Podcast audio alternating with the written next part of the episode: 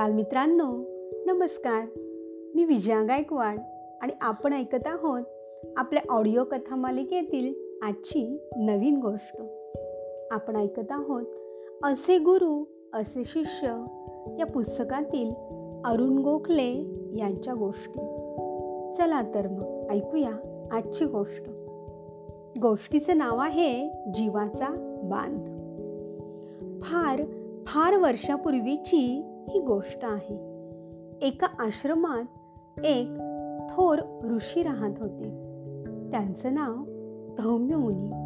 त्यांच्याकडे अनेक शिष्य विद्या अभ्यासासाठी आणि ज्ञान मिळवण्यासाठी येत होते. गुरुगृही राहायचं. तिथं मिळेल ते पडेल ते आणि सांगतील ते काम करायचं. सेवा करायची. अन ज्ञान मिळवायचं. अशी पद्धत होती. गुरु जे काम आपल्याला करायला सांगतील ते करायचं हा शिष्याचा धर्म. मग ते काम करत असताना कितीही त्रास झाला तरी तो सहन करायला लागेल. खरा आर्त आणि जिज्ञासू शिष्य गुरुकृपेसाठी ज्ञान मिळवण्यासाठी आणि विद्येसाठी ते कष्ट मोठ्या आनंदानं करी धौम्य ऋषींनाही आपल्या शिष्यांना अशीच कामे वाटून दिली होती. त्यातच एकदा धौम्य ऋषींनी अरुणी नावाच्या शिष्याला बोलावून सांगितले बाळ आपल्या आश्रमातल्या सर्वांसाठी आपल्याला जे धान्य लागतं ते आपण आपल्या नदीकाठच्या शेतात पिकवतो. एका दाण्याच्या मोबदल्यात ही धरणी माता आपल्याला अनेक दाणे देते. मात्र त्यासाठी तिथे अपार कष्ट करावे लागतात. घामही गाळावा लागतो. ह्यावेळी ते काम तुला करायचं आहे. बोल आहे तुझी तयारी? अरुणी तयार आणि गुरु कार्याला तत्परच होता. त्यानं लगेच होकार दिला आणि दुसऱ्या दिवसापासून तो कामाला लागला. शेतातली नांगरणी पेरणी शेताला पाणी देणं इत्यादी अनेक कामं त्यानं उत्तम प्रकारे केली. शेतं फुलू लागली आणि एके दिवशी खूप मोठा सोसाट्याचा वारा वाहू लागला. काळ्या कुट्ट ढगांनी आभाळ भरलं. विजा चमकू लागल्या. आणि पाठोपाठ मुसळधार पाऊसही पडायला सुरुवात झाली. पावसाचा जोर वाढतच चालला. सर्वत्र पाणीच पाणी झालं. तेव्हा धौम्य ऋषी म्हणाले अरे हा एवढा मोठा पाऊस थांबणार तरी कधी? आपल्या शेताचा बांध तर कच्चा आहे.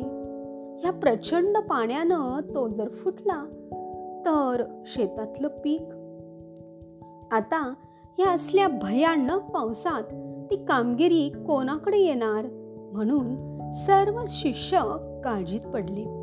पाऊस तर मी म्हणतोय विजाही चमकत आहेत. बाहेर सारच काळवंडले. आता कुणी आणि कसं जायचं? बांध पक्का कुणी करायचा? शेती कुणी वाचवायची? पण कुणीच पुढे यायला तयार होईना. पण अखेर अरुणीच पुढे झाला. हात जोडून विनम्र भावे म्हणाला गुरुदेव आपण मला आज्ञा द्या. मी हे काम करून येतो. बस. मला फक्त तुमचा आशीर्वाद द्या. झालं. गुरुचरणाला वंदन करून अरुणी शेतात धावतच सुटला. शेतात जाऊन पाहतो तो काय? खरंच शेताचा बांध फुटला होता. पाणी मोठ्या जोरानं वाहत होतं. त्यानं बांध अडवण्याचा खूप प्रयत्न केला. पण पाण्याच्या प्रचंड प्रवाहापुढं तिथं माती आणि दगड. काय टिकणार? पाण्याच्या ओघात सारच वाहून जात होतं. काय करायचं?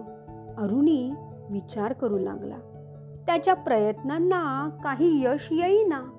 अखेर त्यानं एक युक्ती केली. जिथे शेताचा बांध फुटला होता तिथं जाऊन तो स्वतःच आडवा झाला. त्यामुळं माती दगड त्याच्या शरीराला चिकटून बसले आणि पाण्याचा प्रवाह अडवला गेला. अरुणीनं बांध घातला. त्याच्या पुढे पाण्यालाही हार खावी लागली. दुसऱ्या दिवशी सारी मुलं अभ्यासाला गोळा झाली. पण अरुणी मात्र कुठेच दिसेना. धौम्य ऋषींनी त्याच्याबद्दल चौकशी केली. तेव्हा काल भर पावसात शेतावर गेलेला अरुणी परतलाच नाही हे त्यांना कळलं. धौम्य ऋषी तसेच उठले आणि शेताकडे निघाले. बरोबर काही अन्य शिष्यमंडळीही होतीच. त्यांनी शेताजवळ जाताच अरुणी अरुणी बाळ म्हणून हाका मारायला सुरुवात केली. कोणाच्याच हाकेला तो ओ देईना.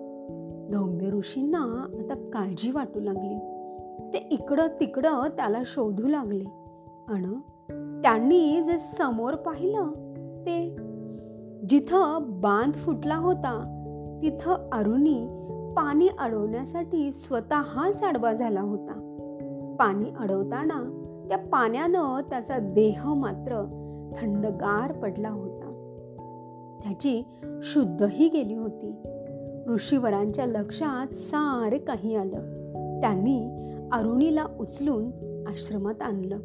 त्याचं अंग पुसलं. त्याला सावध केलं. गुरुवचनासाठी जीवाचा बांध घालणाऱ्या त्या शिष्याला त्यांनी मोठ्या प्रेमानं जवळ घेतलं. त्याच्या मस्तकावर हात ठेवला. त्याच्या सेवेवर प्रसन्न होऊन त्याला आशीर्वाद दिला. तोच अरुणी धौम्य ऋषीकडून ज्ञान मिळवून पुढे थोर ऋषी झाला. तर बालमित्रांनो अशी होती ही आजची गोष्ट जीवाचा बांध. धन्यवाद.